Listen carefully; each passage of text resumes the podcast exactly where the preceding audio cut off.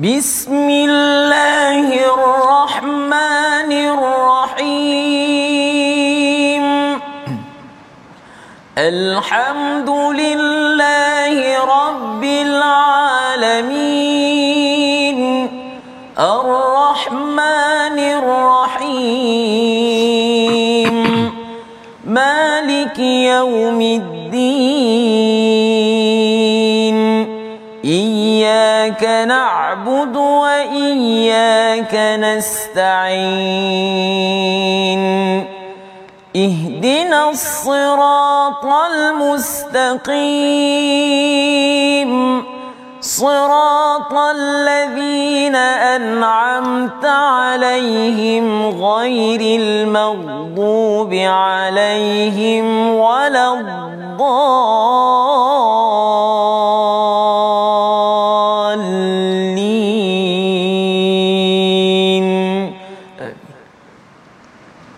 Assalamualaikum warahmatullahi wabarakatuh. Alhamdulillahirabbil alamin wassalatu wassalamu ala asyrafil anbiya'i wal mursalin sayyidina Muhammadin wa ala alihi wa ashabihi ajma'in amma ba'd. Apa khabar tuan-puan, para penonton yang dirahmati Allah sekalian? Mudah-mudahan kita semua berada dalam keadaan yang sihat sejahtera. Bertemu lagi kita dalam rancangan My Quran Time. Ha, jangan terkejut tuan-puan dan jangan alihkan rancangan ataupun channel TV tuan-puan kerana hari ini uh, saya Dr. Ahmad Sanusi yang akan meng- meng- mengacarakan uh, pembelajaran kita pada hari ini bersama dengan Ustaz Husaini kita. Apa khabar Ustaz Husaini? Sihat Alhamdulillah Profesor sihat ya Alhamdulillah. Ha, jangan terkejut pula hari ini kedua-duanya uh, berlaku sedikit perubahan dan kita doakan mudah-mudahan Ustaz Fazrul, Ustaz Tirmizi dan Ustaz Tarmizi akan kembali uh, sihat seperti biasa selepas daripada ini untuk kembali bersama dengan kita insya-Allah. Baik, hari ini kita akan membincangkan ataupun meneruskan lagi pengajian kita mengenai tentang suratus sajadah. Mari sama-sama kita bacakan uh, sinopsis pengajian ataupun perbincangan kita pada hari ini iaitu bermula daripada ayat yang ke-12 hingga ayat yang ke-14 kita akan membincangkan tentang tunduk di sisi Allah Taala manakala ayat yang ke-15 sehingga ayat yang ke-17 kita akan membicarakan tentang sifat orang mukmin di dunia dan balasan bagi mereka di sisi Allah di akhirat manakala seterusnya sehingga ayat yang ke-20 nanti pengakhirannya 18 hingga ke-20 kita akan membincangkan mengenai tentang ganjaran ataupun balasan yang akan dikenakan kepada orang-orang yang mengingkari ataupun mensyukuri nikmat Allah.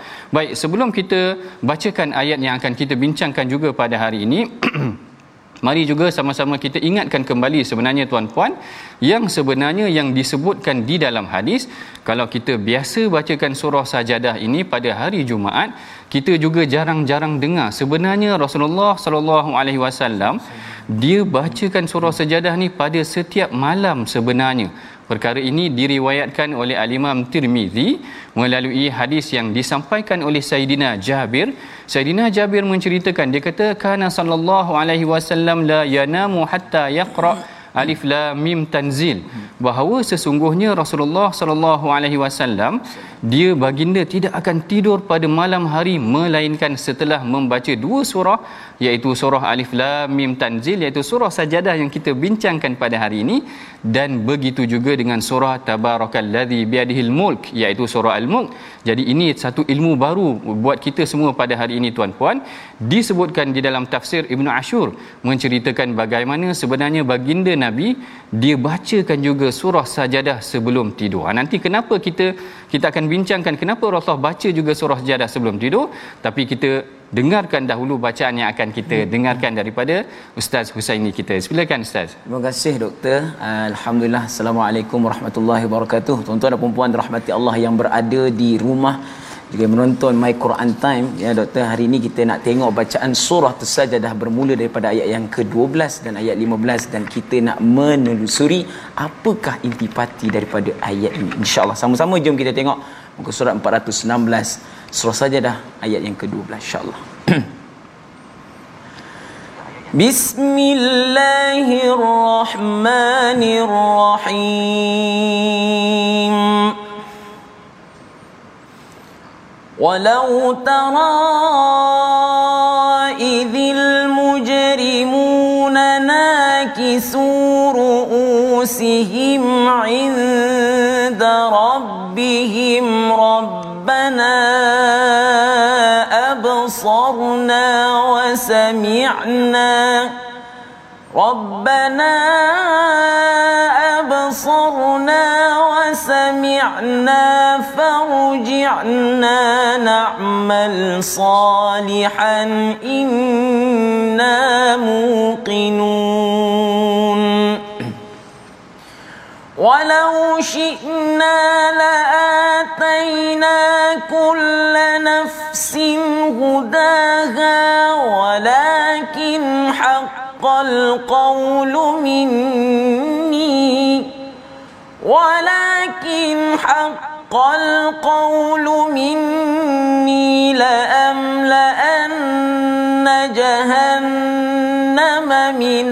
الجنة والناس أجمعين.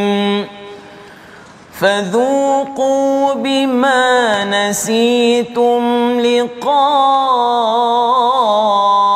يومكم هذا. إنا نسيناكم الخلد بما كنتم تعملون. إنما يؤمن بآياتنا الذين إذا ذكروا بها خروا سجدا. إذا ذكروا بها خروا سجدا وسبحوا بحمد ربهم وهم لا يستكبرون صدق الله العظيم. صدق الله العظيم الله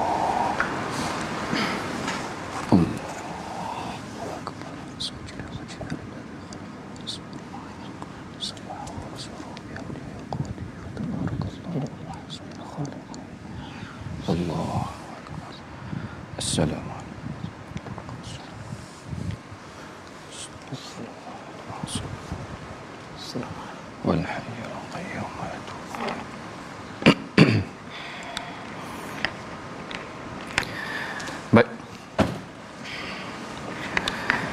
Baik, Alhamdulillahirrahmanirrahim. Kita telah pun tadi membicarakan ataupun kita telah pun mendengar bacaan ayat Quran yang dilantunkan, yang disampaikan oleh Ustaz Husaini kita. Dan barangkali kita telah perhatikan tadi bagaimana Ustaz Husaini membacakan ayat yang melibatkan sajadah. Ha, yang ni ada sedikit perbincangan yang agak praktikal. Tadi kita dah tengok apabila Ustaz Husaini baca sahaja ayat sajadah, maka kita pun turut sujud sajadah kerana inilah yang disampaikan oleh baginda Nabi sallallahu alaihi wasallam ataupun yang diajarkan oleh baginda Nabi sallallahu alaihi wasallam apabila uh, Rasulullah sallallahu alaihi wasallam yang ni adalah hadis yang diriwayatkan daripada Sayyidina Abdullah bin Umar. Apa kata Sayyidina Abdullah bin Umar? Dia kata kana Rasulullah sallallahu alaihi wasallam yaqra alaina suratun fihi sajadah, fiha sajadah. Dia kata Rasulullah sallallahu alaihi wasallam bila dia baca surah yang ada di dalamnya sajadah fayasjudu wa nasjudu baginda lantas sujud dan kami pun sujud juga. Ha, jadi berdasarkan daripada hadis ini dapat kita fahami bahawa baginda Nabi apabila dia mendengar ayat sajadah maka dia sujud dan para sahabat turut sujud. Tetapi ada juga riwayat yang lain. Ha, yang ni yang saya suka untuk kongsikan dengan tuan-puan bahawa daripada riwayat Zaid bin Thabit seorang sahabat Nabi yang lain juga yang mana dia membaca suratul Najm wan najmi idza hawa dia kata qara'tu 'ala nabi sallallahu alaihi wasallam wan najmi idza hawa falam yasjud. Tapi nabi sallallahu alaihi wasallam tidak sujud pula kali ini. Lalu dalam riwayat yang lain kata falam yasjud minna ahadun. Dan dalam kalangan kami pun ramai yang tidak sujud. Jadi atas dasar itu barangkali ada dua pandangan dari aspek keharusan ataupun apakah hukum apabila seseorang itu mendengar sujud sajadah dia nak kena sujud ataupun tidak? Jadi secara majoritinya kebanyakan ulama menganggap ianya adalah sebagai sunat ataupun ada yang menyatakan sebagai sunat muakkad. Apabila dengar sahaja ayat sujud maka kita sujud kepada Allah taala. Seakan-akan reaksi kita spontan bila Allah Taala suruh sujud kita terus sujud kepada Allah Taala. Itu pandangan yang paling popular. Sebab itu bila kita dengar sahaja ayat sajadah tadi maka kita terus sujud. Manakala kaedah sujud pula bagaimana? Ah ha, perkara ini diterangkan sendiri oleh al-Imam Nawawi di dalam kitabnya At-Tibyan yang mana dia menceritakan ada dua kaedah Kaedah pertama tadi yang Ustaz Husaini buat juga tadi ataupun kaedah bagaimana kita takbir dahulu yeah. iaitu kita mulakan dengan takbir dan kita sujud terus dan kemudian kita beri salam. Ha, itu yang pertama yang disebutkan oleh Al-Imam Nawawi. Manakala pandangan yang kedua tidak perlu takbir terus sahaja sujud dan kemudian bangun semula yang mana bacaannya kita baca sajada wajhi lillazi khalaqahu wa sawwarahu wa syaqqa sam'ahu wa basarahu bihaulihi wa quwwatihi fatabarakallahu ahsanul khaliq khaliqin. Ha, jadi kat sini kita ada pengajian ataupun pembelajaran yang baru yang sangat menarik tentang hukum hakam, tentang kaedah sujudnya bagaimana, tentang apakah hukumnya. Apabila kita dengar ayat mengenai tentang sujud kita nak sujud macam mana ataupun perlu tak kita sujud sebenarnya? Ustaz Ustaz ini boleh eh? Boleh baik kemudian okey kemudian kita masuk terus kepada ayat yang pertama. Kalau kita tengok tuan-puan perbincangan yang semalam kita dah bersama dengan Ustaz Fazrul menceritakan sebenarnya okey kalau kita tengok laman yang awal daripada surah sejadah tu sebenarnya dia menceritakan tentang kejadian manusia bagaimana Allah Taala menjadikan alam Allah Taala menyusun alam dengan formula-formulanya Allah Taala meletakkan fitrahnya dan sebagainya. Kemudian Allah Taala mengingatkan kita bahawa nanti manusia semua akan dibangkitkan Ustaz. Husaini eh. Jadi dalam ayat yang ke-12 yang telah dibacakan oleh Ustaz Husaini tadi Allah Taala kata walau tara idzil mujrimuna nakisu ru'usihim 'inda rabbihim. Nanti dia kata alangkah ngerinya jika kamu melihat orang-orang yang berdosa itu menundukkan kepalanya. Nanti di hari akhirat Allah ini yang kita tak nak tuan-puan, ibu ayah di hari akhirat kita tak nak tertunduk di hadapan Allah Taala kerana malu dengan Allah Taala. Nanti mereka akan kata kepada Allah Taala ya Tuhan kami rabbana absarna. Kami dah lihat apa yang ada di hadapan kami. Wa sami'na dan kami dah dengar dah apa yang nikmat-nikmat ataupun kemukaan yang akan diberikan kepada kami. Maka kembalikanlah farji'na na'mal salihan. Maka kembalikanlah kami untuk kami melakukan amal saleh dan kami sebenarnya adalah orang-orang yang yakin kalau sebenarnya mereka ni sebelum tu tidak yakin tapi bila dah bertemu dengan Allah Taala baru mereka nak rasa sedih. Ini yang diingatkan di dalam al-Quran. Yang ini yang kalau kita tengok ayat ke-12 ayat ke-13 ayat ke-14 ah, sampai ayat yang ke-14 menceritakan azab yang dikenakan kepada orang mujrimun orang yang kufur kepada Allah taala siapakah dia golongan mujrimun? Ah yang ni ibu ayah tuan-puan ambil nota ambil pengajaran bagaimana ataupun siapa sebenarnya yang dikatakan sebagai golongan mujrimun? Yang mana yang ni diceritakan di dalam surah muddathir uh, yasalunaka anil mujrimin ataupun yatasaaluna anil mujrimin. Mereka hmm. ataupun golongan manusia bertanya-tanya siapakah dia golongan mujrimin yang mana apa yang menyebabkan mereka masuk ke neraka saqar masalakakum fi saqar tengok Allah Taala sifatkan empat sifat golongan mujrimin apa yang disifatkan dalam surah Muddathir ni perlu kita ambil pengajaran siapakah dia golongan mujrimin? Yang pertama dia kata qalu lam naku minal musallin. Yang pertamanya golongan yang tidak mendirikan solat hmm. Allahu akbar. Yang ni ibu ayah tuan puan kita perhatikan diri kita. Jangan kita termasuk dalam yeah. golongan yang tidak mendirikan solat sekalipun tertinggal subuh tadi terjaga lewat katakan malam tadi sibuk eh ustaz-ustaz yeah. ini ada ada program ke apa ke? Ada meeting. Ada meeting yeah. masya-Allah ada meeting tertidur lewat dan sebagainya akhirnya dia tertinggal. Macam mana terjaga lewat sekalipun bangun terus solat subuh. Sebab saya teringat satu hadis kalau tak silap saya Bilal ataupun sahabat yang lain yang menceritakan mereka dalam perjalanan yang panjang dalam permusafiran yang panjang sama ada pergi perang dan sebagainya mereka tertidur dan terasa bila nak terjaga pagi tu terasa sinaran cahaya matahari di pipi dia. Maknanya dah naik matahari. Tetapi mereka terus ambil wuduk dan mendirikan solat menunjukkan tidak mengapa mana keadaan tertidur ni tidak mengapa diberikan kelonggaran kepada mereka. Jangan sampai kita ni terdiri daripada golongan orang yang tidak mendirikan solat. Kita bimbang kita termasuk dalam golongan mujrimin ni tadi. Hmm. yang keduanya walam nakunut amul miskin. Kami tidak memberikan anak-anak yatim ataupun tidak memberikan orang-orang miskin ni makan dan sebagainya ha, yang ni yang kita bacakan ataupun kita tengok bagaimana Allah Taala menceritakan tentang uh, dalam surah Mudathir pertama tadi dia tidak mendirikan solat golongan mujrimin ni yang kedua dia tidak memberi makan kepada anak yatim uh, ataupun orang miskin yang ketiga kunna nakhudu ma'al khaidin kami ni meleka-leka dengan orang yang mengejek-ejek ataupun meleka-lekakan kami ataupun orang yang leka ataupun mengejek kami ni. Kunna yang keempat kunna nukadzibu biyaumiddin kami mendustakan hari akhirat. Ha, yang ni yang diceritakan dalam ayat ni walau tara idzil mujrimuna nakisu ru'usim. Nanti kamu akan tengok golongan mujrimun, golongan yang melakukan jarimah, jenayah ini mereka akan tertunduk nanti pada hari akhirat kerana apa? Kerana mereka telah mendustakan hari akhirat. Mendustakan hari akhirat ni sebenarnya tuan-puan, ustaz-ustaz ini yeah. kalau perasan dalam generasi muda kita pada hari ini yeah. ada golongan yang dipanggil sebagai golongan etis.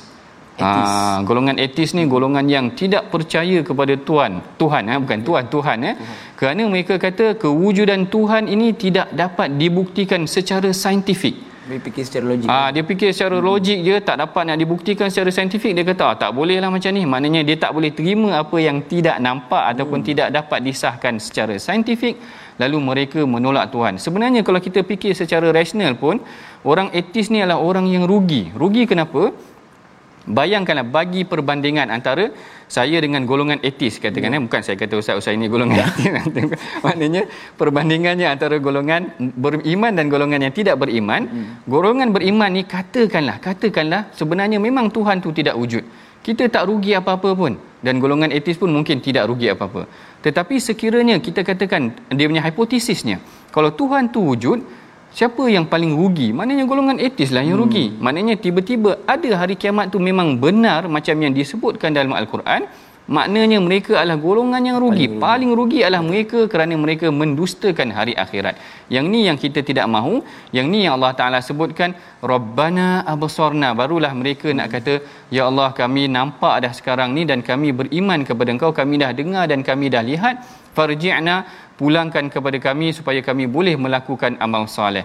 Yang ini biasa. Ha, yang ini ayat yang kedua ataupun pengajaran yang kedua yang perlu kita fahami daripada ayat yang ke-12 ini adalah orang nanti bila dah hari akhirat bila dah menyesal baru nak minta kepada Allah Taala agar dikembalikan ya, kepada dunia nanti.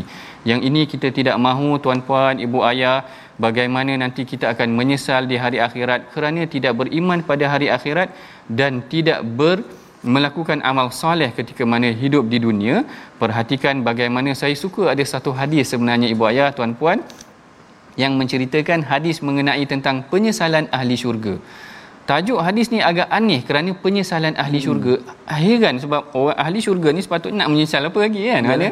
ahli syurga ni sepatutnya dia dah tak menyesal dah kerana hmm. dia dah masuk ke syurga tetapi Rasulullah menceritakan tentang nanti di hari akhirat ahli syurga akan menyesal. Kenapa ahli syurga menyesal? Rasulullah kata laisa yatahassar ahlal jannati illa ala sa'atin marrat bihim lam yadhkurullaha fiha. Rasulullah kata nanti ahli syurga akan menyesal apabila dibentangkan amalan mereka pada hari akhirat dia nampak saat-saat dia tidak berzikir kepada Allah Taala. Allahu akbar. Zikir ni tuan-puan amalan yang paling mudah kan ya, Ustaz Husaini. Maknanya waktu baring boleh berzikir. Boleh berzikir. Waktu Wak- drive pun boleh berzikir. Waktu live pun boleh berzikir, boleh sebut subhanallah, boleh sebut Allahu akbar. Amalan yang paling mudah, ya. lebih mudah daripada sedekah. Sebab nanti kan ada uh, ayat Quran yang menceritakan kembalikan kepada kami, kami nak bersedekah. Betul. Tetapi sebenarnya dalam hadis juga ada menceritakan bagaimana ahli syurga tu menyesal kerana saat-saat yang mudah sebegini mereka boleh berzikir. Ya. Dalam keadaan tengah tengok My Quran Time pun masih boleh berzikir Masya. subhanallah alhamdulillah. Maka ini adalah antara penyesalan ahli syurga. Masuk kita kepada ayat yang seterusnya. Banyak pula perbincangan kita pada ayat yang ke-12.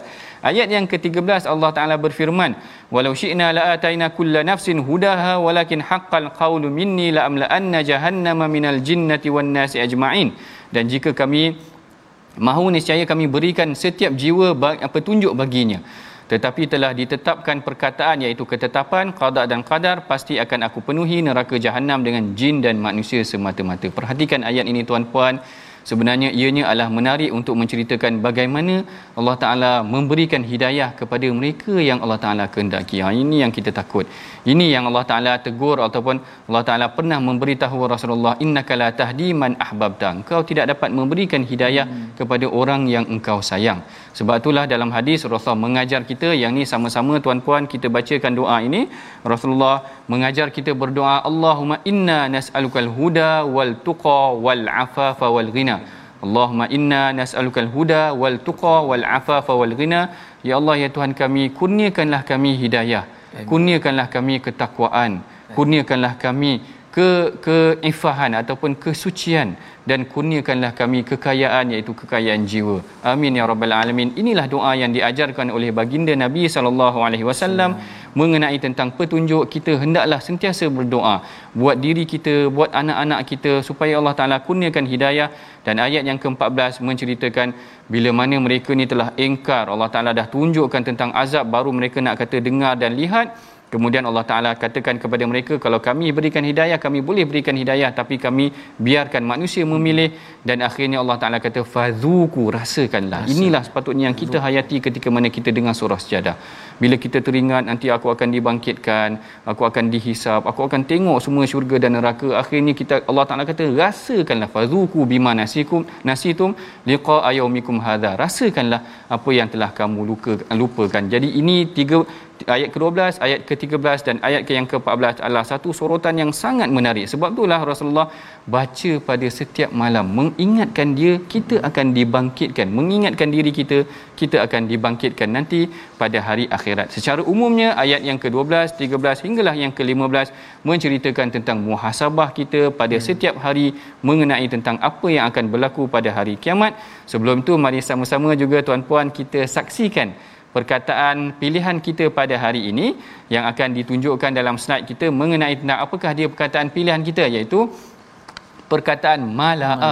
Ha, yang ni yang disebutkan uh, di dalam uh, surah ini me- mengenai tentang maksudnya adalah memenuhi yang disebutkan sebanyak 40 kali di dalam surah Sajadah jadi menarik sebenarnya perbincangan kita pada hari ini tuan-puan ada perbincangan mengenai tentang perkataan hmm. satu perkataan satu hari. Mudah-mudahan kita dapat eh ustaz-ustaz ini yeah. Uh, memiliki ataupun menguasai pengajaran dari aspek bahasa Arabnya dan pengajaran dari aspek tafsirnya. Kita berikan dahulu ruang untuk uh, rehat seketika. Kita rehat seketika sebelum kita masuk kepada perbincangan yang seterusnya selepas daripada ini insya-Allah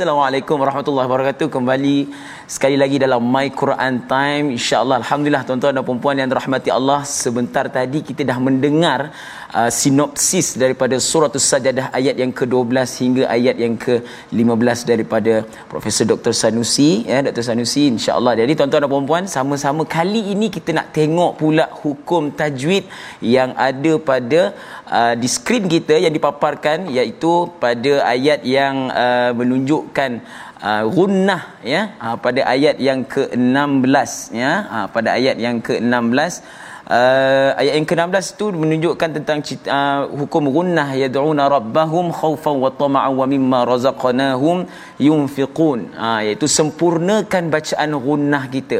Kalau Dr Sanusi kalau kita tengok Dr Sanusi kan uh, dalam surah ayat ini pun menceritakan ayat ini ada gunnah ataupun tak ada gunnah. Kebanyakan daripada kita bacaan daripada gunnah itu tidak tidak sempurna Ha. dua harakatnya. Jadi tuan-tuan dan puan-puan sama-sama kita boleh sempurnakan harakat gunnah kita insya-Allah mudah-mudahan bacaan kita akan bertambah lebih baik. Ah, contohnya kalau kita tengok pada ayat yang ke-16 ya.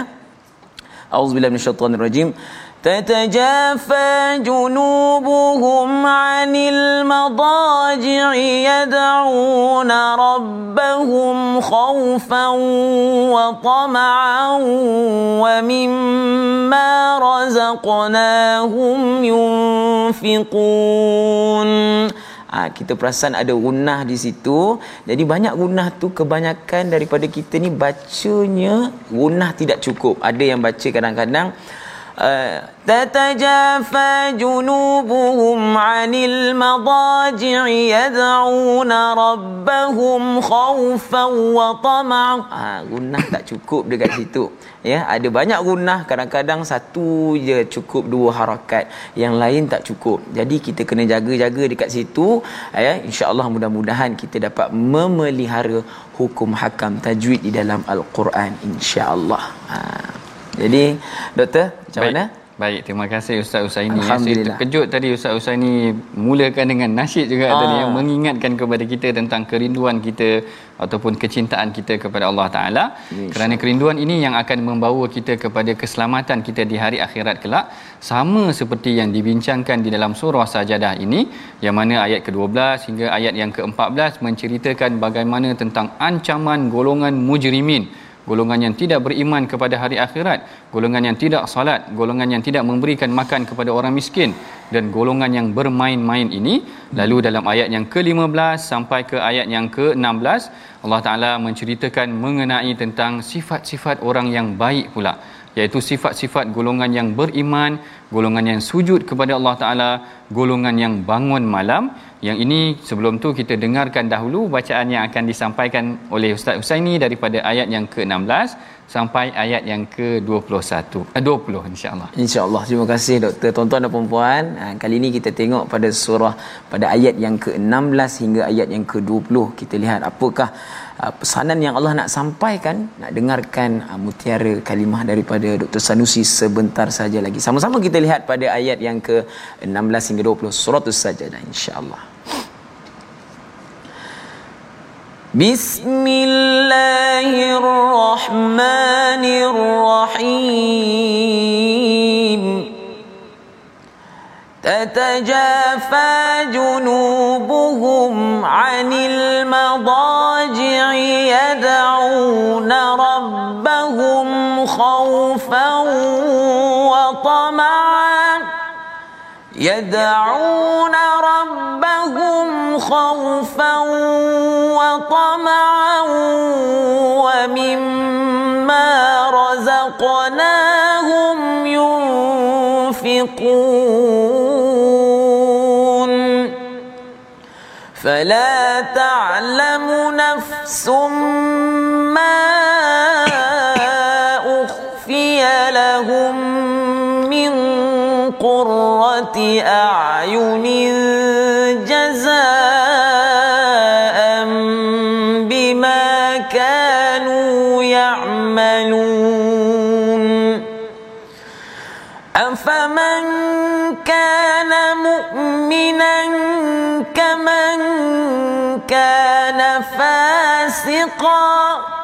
لا يستوون.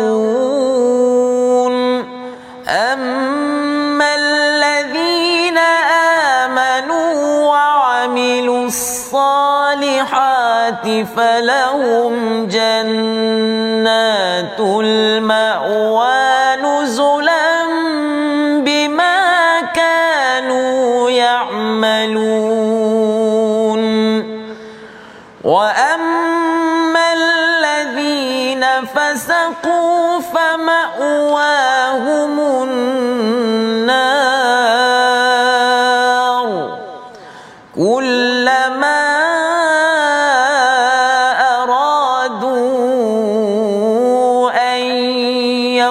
فاخرجوا منها أعيدوا فيها وقيل لهم ذوقوا عذاب النار. وقيل لهم ذوقوا عذاب النار الذي كنتم به تكذبون. صدق الله العظيم Sadaqallahul Azim. Begitulah ayat yang ke-16 hingga ayat yang ke-20 yang dibacakan tadi oleh Ustaz Husaini menceritakan kepada kita bagaimana yang pertamanya sifat orang-orang yang beriman tu tadi dimulakan dengan tatajafa junubuhum anil madaji'i iaitu perut mereka iaitu lambungan mereka itu jauh daripada tempat tidur menggambarkan keseronokan mereka mendirikan qiyamul lail sehingga mereka banyak lebih banyak masa untuk bangun bertemu dengan Allah Taala berbanding dengan masa tidur mereka. Kalau saya boleh recap balik kalau hmm. saya boleh ulang balik kepada tuan-puan ayat ke-12, ayat ke-13, ayat ke-14 menceritakan tentang sifat golongan mujrimin golongan yang ingkar kepada Allah Taala manakala ayat yang ke-15 ayat yang ke-16 dan ayat yang ke-17 menceritakan pula cantik susunan dia di sini tentang sifat-sifat orang yang beriman. Sifat yang pertama tadi dia kata innama yu'minu biayatina allazina idza dzukiru biha kharu sujada. Ayat yang menyebabkan kita sujud tadi Ustaz ya, Usaini ya, yang menceritakan tentang sifat orang yang beriman ini hanyalah apabila dia diperingatkan tentang ayat-ayat Allah maka dia lantas dia terus bersujud. Yang ini mengingatkan kepada kita ada tiga sifat orang beriman, mereka cepat bersujud kepada Allah Taala mereka mensucikan dan membesarkan Allah Taala dan mereka tidak sombong kepada Allah Taala. Mereka suka untuk mendirikan salat berdoa dan sujud kepada Allah Taala. Manakala ayat yang ke-16 menceritakan salah satu sifat yang tinggi kedudukan mereka berbanding manusia lain adalah Allah Taala kata tatajafa junubuhum anil madaji'i. Lambungan mereka perut mereka lambungan ni maknanya tempat mereka baring sepatutnya mereka baring. Tetapi mereka tidak baring kerana mereka yad'una rabbahum khaufan wa tama'a. Kerana mereka berdoa kepada Tuhan mereka dalam perasaan yang takut dan tamak. Ha, tentang bangun malam kurang tidur ni tadi diceritakan sebenarnya dalam banyak hadis. Bahkan kita dah banyak kali dengar yang Rasulullah sallallahu alaihi wasallam bangun malam sampai bengkak-bengkak ya. kaki Ustaz Husaini kemudian kita tengok juga bagaimana Rasulullah menceritakan Allah Taala dalam hadis Allah Taala berbangga dengan orang yang mendirikan qiyamul lail. Kalau ada dalam kalangan kita yang mendirikan qiyamul lail, Allah Taala kata kepada para malaikat, "Ya malaikati, wahai malaikat aku, unzuru ila abdi sara min firashihi." Dia kata, "Tengoklah kepada hamba-ku ini, dia bangun malam dan dia menjauhkan dirinya daripada tempat tidur dia sehingga kan Allah Taala bangga dengan kita. Ini yang kita mahukan ataupun ini yang kita sasarkan. Kita nakkan keridhaan Allah sehingga Allah Taala redha dengan kita. Sehingga Allah Taala seronok melihat kita sehingga Allah Taala berbangga dengan kita di hadapan para malaikat. Ha, yang ni yang yang kita kena fahamkan kepada anak-anak isteri. Yang ni anak isteri ni macam yang kita pernah bincangkan dalam My Hadis Time. Oh. dalam My Hadis Time kita pernah cerita tentang sifat Abu Hurairah. Ya betul. Salah satu sifat Abu Hurairah ni adalah dia suka untuk bangun qiyamul lail hmm. dan juga dia mengejutkan isteri dia. Seakan-akan satu per tiga malam ruang untuk dia bangun qiyamul lail, ya. satu per tiga malam ruang untuk dia dan uh, isterinya bangun qiyamul lail dan satu per tiga lagi diberikan ruang kepada anaknya pula untuk bangun malam. Seakan-akan maknanya orang yang dicintai oleh Allah Taala ini tadi, orang yang beriman dia bukan sahaja bangun untuk dirinya bahkan dia mengejut ahli keluarganya. Bahkan dalam hadis juga tuan-puan Rasulullah memuji orang yang mengejut pasangan mereka rahimallahu ra'an Allah. Taala kata Allah Taala merahmati Rasulullah kata Allah Taala merahmati orang yang bangun qiyamul kemudian dia mengejutkan pasangan dia. Hmm. Ha, Jangan dia kejutkan pasangan dia untuk sama-sama solat. Lah. Betul. Maknanya dia bangun, dia kejutkan sekali. Bahkan dalam hadis tu kata kalau dia tak bangun, direnjiskan air dia. Allah. Ha, Ustaz-ustaz ini boleh renjiskan. Ha, Ataupun jangan pula kita siram. Kalau siram. kita ni marah jadinya, yeah. bukan renjis, siram terus. Satu baldi. Ha, dengan baldi terus. Tetapi tak mengapa kalau pada pandangan saya, maknanya kalau boleh berkejutlah elok-elok. Yeah, ya, maknanya yeah, kita nak satu syur, satu keluarga masuk syurga kita nak semua ahli keluarga kita masuk syurga maka ayat inilah satu ayat yang menarik. Allah Taala menceritakan tentang tatajafa junubuhum anil madaji'i. Tadi yang ayat yang ke-15 Allah Taala kata kharu sujada kharu sujada ni maksudnya bila dia dengar ayat-ayat yang memerintahkan untuk sujud dia terus sujud. Tetapi ayat yang seterusnya Allah Taala kata tatajafa junubuhum anil madaji'i. Dia menjauhkan uh, lambungan dia ataupun badan dia daripada tempat tidur dan dia bangun malam. Dan satu lagi kisah. Hmm. kalau Ustaz Husaini pernah dengar kisah Abdullah bin Umar hmm, Abdullah bin Umar ni Rasulullah puji dia sebagai rajulun salih dia kata inna Abdullah rajulun salih. Sesungguhnya Abdullah bin Umar ni adalah lelaki yang soleh. Hmm. In qamal lail sekiranya dia bangun malam. Kisah dia bagaimana? Kisah dia sebenarnya dia tertidur pada malam tersebut. Hmm. Lalu dia termimpi disentap ke neraka. Allahu akbar. Allah. Satu malam tidur je termimpi disentap ke neraka terus. Dia adukan perkara ni kepada Sayyidatina Hafsah. Hafsah hmm. kakaknya. kakaknya Hafsah boleh mengadu kepada Rasulullah dia kata tanyakan kepada Rasulullah lalu dia tanyakan kepada Rasulullah menyebabkan bila mana Rasulullah sallallahu alaihi wasallam mendengar sahaja ayat tersebut apa kisah tersebut Rasulullah sallallahu alaihi wasallam kata inna abdu kana abdullah ataupun inna abdullah rajulun salih in qamal lail sesungguhnya Abdullah bin Umar ini adalah lelaki yang soleh dengan syarat dia bangun malam ataupun sekiranya dia bangun malam sejak daripada itu Abdullah bin Umar tidak pernah meninggalkan qiyamul lail. Ha qiyamul lail ni bukan saja membina dia membina ya. jiwa sebenarnya tuan-puan. Yang ni adalah satu perkara yang agak sukar. Dia muhasabah untuk diri saya sendiri untuk kita semua. Mudah-mudahan kita menjadi golongan yang bangun malam hmm. seperti mana yang disebutkan dalam surah sejadah hari-hari dah. Setiap minggu dah baca surah sejadah. Yeah tapi mungkin sebab tak faham jadi tak tak tak tahu pengajarannya ataupun tak ambil pengajaran daripada daripada ayat tersebut. Baik, sebelum kita huraikan mengenai ataupun seterusnya masuk kepada fala ta'lamu nafsum ma ukhfiya lahum. Okey, yang ni yang ni adalah satu perkara yang menarik juga yang diceritakan dalam ayat yang ke-17 Allah Taala menyebutkan Allah Taala kata fala ta'lamu nafsum ma ukhfiya lahum min qurrati a'yunin jazaa'an bima kanu ya'malun. Hmm. Baik. Sebelum saya terlupa, sebelum tu hujung 16 tu Allah Taala kata wa mimma razaqnahum yunfiqun. Makna ada lagi satu tambahan. Hmm. Kalau tadi dia qiyamul lail, yang keduanya Allah Taala kata wa mimma razaqnahum yunfiqun. Dan apa yang diberikan rezeki kepada mereka, mereka infakkan ke jalan Allah. Allah. Allahu akbar. Sebenarnya harta infak ni baru-baru ni saya uh, pulang daripada umrah bersama dengan Ustaz ya. ini juga. Kalau kita tengok bagaimana kesan infak ni sebenarnya besar. Di Betul. Madinah tu tuan-puan boleh perhatikan ada kebun ada kebun Salman, hmm. kebun yang diinfakkan bukanlah diinfakkan diusahakan sehingga menjadi pengajaran buat kita pada hari ini. Hmm. Macam tu juga Bi'ruha, telaga hmm. yang disumbangkan oleh Abu Talha ada buat diri kita untuk perhatikan di Masjid Nabawi sehingga hari ini. Allah. Maknanya Allah Taala berikan pengajaran orang yang infak ini ini yang kita kata wal baqiyatus salihat. Baqiyat salihat yang baki yang kekal sebenarnya tuan-puan adalah amal soleh kita. Ya. Mungkin selepas 10 20 tahun kita meninggal orang dah tak ingat dah. Betul.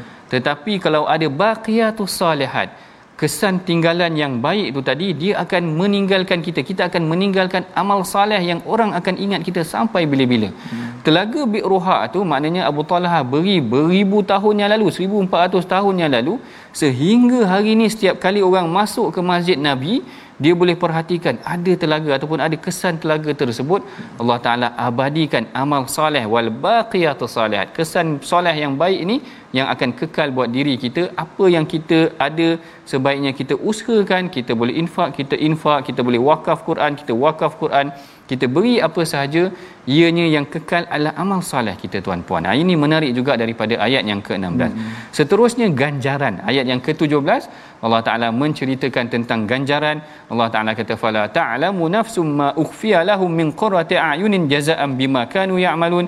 Maka tidak ada seorang pun mengetahui apa yang disembunyikan untuk mereka iaitu bermacam-macam nikmat yang menenangkan hati sebagai balasan terhadap apa yang mereka kerjakan. Yang ni nikmat yang Allah Taala bagi seperti mana yang disebutkan oleh Rasulullah. Rasulullah kata Allah Taala berfirman, Allah Taala sampaikan kepada Rasulullah, Allah Taala kata a'adattu li'abdi. Aku sediakan buat hamba aku mala ainun ra'at mata sesuatu yang tidak pernah dilihat oleh mata sesuatu yang tidak pernah dilihat oleh telinga begitu juga sesuatu yang tidak pernah didengar ataupun terfikir di hati manusia. Kita tak boleh nak bayangkan macam mana syurga tu tuan-puan. Betul. Ianya adalah satu perkara yang Allah Taala khususkan yang kita tak pernah terfikir sama macam kita tak pernah pergi ke satu negara kita tak tahu keadaan bagaimana sampai sana baru kita tahu macam itulah syurga nanti sampai kita terbeliak ataupun ter, apa termenung kita melihat keindahan yang Allah Taala akan berikan akibat daripada amal soleh kita keimanan kita kepada Allah taala kita tidak sombong kepada Allah taala sebelum kita bincangkan ayat yang ke-17 ataupun ke-18 sampai ke-20 kita dengarkan dahulu bacaan ayat yang ke-20 boleh ustaz Usaini oh, ayat boleh. yang ke-20 untuk kita ulang kaji balik hmm. tentang bagaimana sifat orang-orang yang fasik itu yang diulang-ulang ataupun yang disebutkan oleh Allah Taala dalam ayat yang ke-20 insya-Allah. Baik insya-Allah terima kasih doktor. Tuan-tuan dan puan-puan kita dah dengar tadi uh, bagaimana orang yang qiyamul lail kan bagaimana uh, Abdullah bin Umar itu tidak meninggalkan qiyamul lail sehinggalah ke akhir hayatnya dan uh, balasan ataupun syurga itu kita tidak boleh menggambarkannya doktor ya. Betul. Bagaimana syurga kalau kita tengok dalam Quran tu Allah banyak cerita jannat tajri min tahtihal anhar tapi kita kadang kita tak boleh bayang, bayang eh? macam mana nikmat syurga tu? mengalir, mengalir kan? sungai. Tapi macam mana mengalirnya sungai betul, tu kan? betul, betul, ha, tapi insyaallah kali ini kita tengok pula pada ayat yang ke-20 bagaimana orang fasik pula balasan kepada orangnya. Sama-sama kita lihat pada surah as-sajdah ayat yang ke-20 insyaallah. Auzubillahi minasyaitanir rajim واما الذين فسقوا فماواهم النار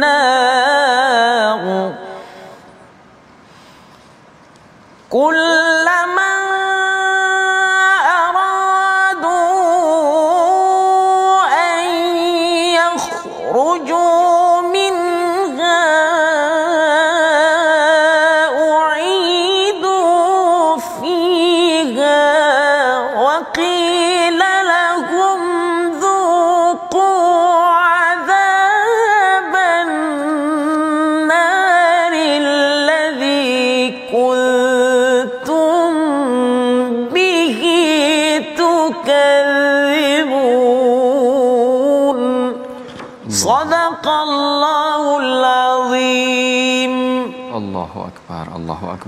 Perhatikan tuan-puan bagaimana ayat yang ke-20 ni sebenarnya seperti mana yang dibacakan hmm. oleh Ustaz Usai ini tadi dia sebenarnya menggetarkan ya, jiwa yeah, sebenarnya. Betul. Kalau tuan-puan kita ulangi balik ayat yang ke-20 ni tengok apa firman-Nya.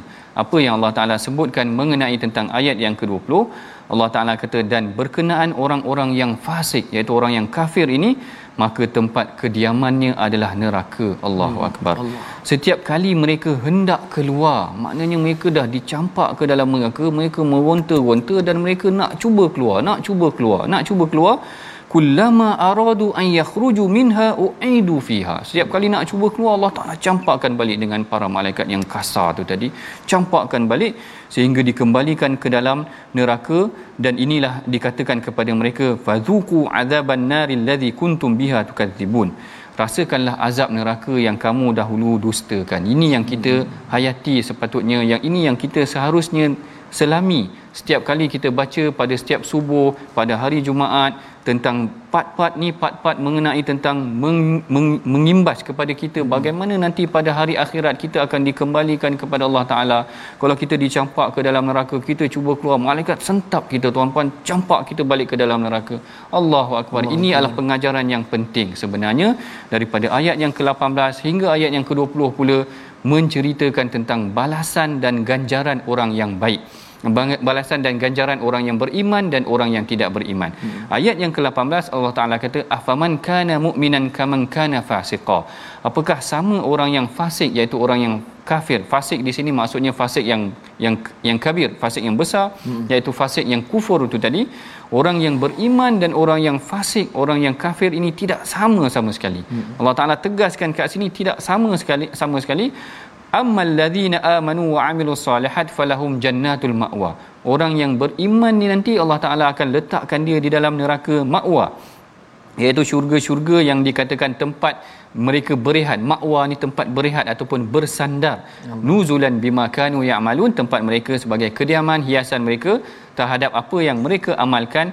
Tetapi sekiranya kamu fasik sekiranya kamu kafir mengingkari uh, keimanan kepada Allah Taala dan hari kebangkitan maka kamu akan dicampakkan ke dalam neraka sehingga kan dikatakan kepada mereka zuku azabannar. Zuku azabannar. Dua kali Allah Taala ulang tentang rasakanlah ke apa uh, uh, dahsyatnya. apa dahsyatnya hmm, balasan azab. ni hmm. pertama tadi dalam ayat yang ke-14 kalau tuan-puan tengok ayat hmm. yang ke-14 Allah Taala kata fazuku bima nasitum liqa ayaumikum hadza ayat yang seterusnya Allah Taala ulang lagi waqila lahum zuqu azabannar. Rasakanlah rasakanlah seakan-akan kalau diulang-ulang ayat ni kepada kita maka sepatutnya kita insaf setiap setiap hari kita baca tuan-puan. Pada setiap hari pada hari Jumaat kita baca kita menginsafkan kita. Setiap kali kita baca pada setiap malam sepatutnya menginsafkan kita mengingatkan tentang azab yang akan dikenakan kepada kita. Sekiranya kita tidak beriman dan mengingkari arahan Allah Taala. Baik, ini adalah perbincangan ayat yang ke-20 uh, ke-12 sehinggalah ayat yang ke-20 perbincangan yang sangat menarik. Sebelum kita akhiri perbincangan kita pada hari ini mari sama-sama. Kita dah tengok dah tadi Allah Taala kata wa mimma razaqnahum yunfiqun. Dan apa yang diberikan kepada mereka mereka sumbangkan. Salah satu kaedah kita menyumbang adalah kita menyumbang kepada tabung gerakan al-Quran. Yang mana tabung gerakan al-Quran ini tabung yang akan kita gunakan untuk program-program pengajian Al-Quran untuk kita kembangkan kefahaman Al-Quran kepada uh, masyarakat kita di sekeliling di sekeliling kita agar semuanya masuk syurga bersama-sama dengan bimbingan Al-Quran. Sebelum kita akhiri pengajian kita pada hari ini mari sama-sama kita aminkan doa yang akan dibacakan oleh Ustaz Husaini kita. Silakan Ustaz. Baik, insyaAllah uh, terima kasih kepada doktor uh, tuan dan puan yang dirahmati Allah Subhanahu Wa Taala. Uh, sebelum kita baca doa tuan-tuan dan puan sama-sama kita tengok resolusi terlebih dahulu ya. Sama-sama kita tengok resolusi terlebih dahulu di skrin yang dipaparkan iaitu yang pertamanya adalah uh, kita perlulah bina rasa takut di dunia agar tidak menerima balasan yang ngeri di akhirat nanti. Yang keduanya adalah sentiasa buat pilihan untuk dipilih mendapat hidayah dan yang ketiga jangan lalaikan Allah Subhanahu Wa Taala dalam kehidupan di dunia agar tidak dilalaikan Allah Subhanahu Wa Taala di akhirat nanti. Mudah-mudahan sedikit sebanyak uh, resolusi yang kita dapat pada hari ini membina iman kita seterusnya menjadikan keluarga kita sendiri dapat kita tarik masuk ke dalam syurga Allah bersama-sama. Di akhir ini Dr Sanusi sama-sama kita mohon kepada Allah Subhanahu Wa Taala. Moga Allah ampunkan dosa kita, dosa semuanya. Semoga kita semua semua dapat masuk ke dalam syurga Allah Subhanahu wa taala. Sama-sama kita tarah tangan. Bismillahirrahmanirrahim. Alhamdulillahi rabbil alamin. والصلاة والسلام على أشرف الأنبياء والمرسلين وعلى آله وصحبه أجمعين Ya Allah ya Tuhan kami ampunilah dosa-dosa kami ya Allah. Dosa kedua ibu bapa kami ya Allah. Dosa anak-anak kami ya Allah. Jadikan kami golongan syurga ya Allah. Jadikan amal ibadah kami diterima olehmu ya Allah. Ya Allah ya Tuhan kami jadikanlah setiap langkah langkahan kami ini langkahan yang diredai olehmu ya Allah. Jadikanlah setiap perilaku kami ini perilaku yang engkau reda dan berkati ya Allah. Ya Allah ya Tuhan kami kami hambamu yang lemah yang sentiasa melakukan kesalahan kepadamu. Maka dengan itu engkau ampunilah dosa-dosa kami ya Allah Ya Allah ya Tuhan kami Moga engkau kumpulkan kami Dalam golongan orang yang mendapat keredaanmu Ya Allah Rabbana atina fid dunya hasanah Wa fil akhirati hasanah Wa qina azaban nar Wa sallallahu ala sayyidina Muhammad Wa ala alihi wa sahbihi wa sallam Walhamdulillahi rabbil alamin الله belonging.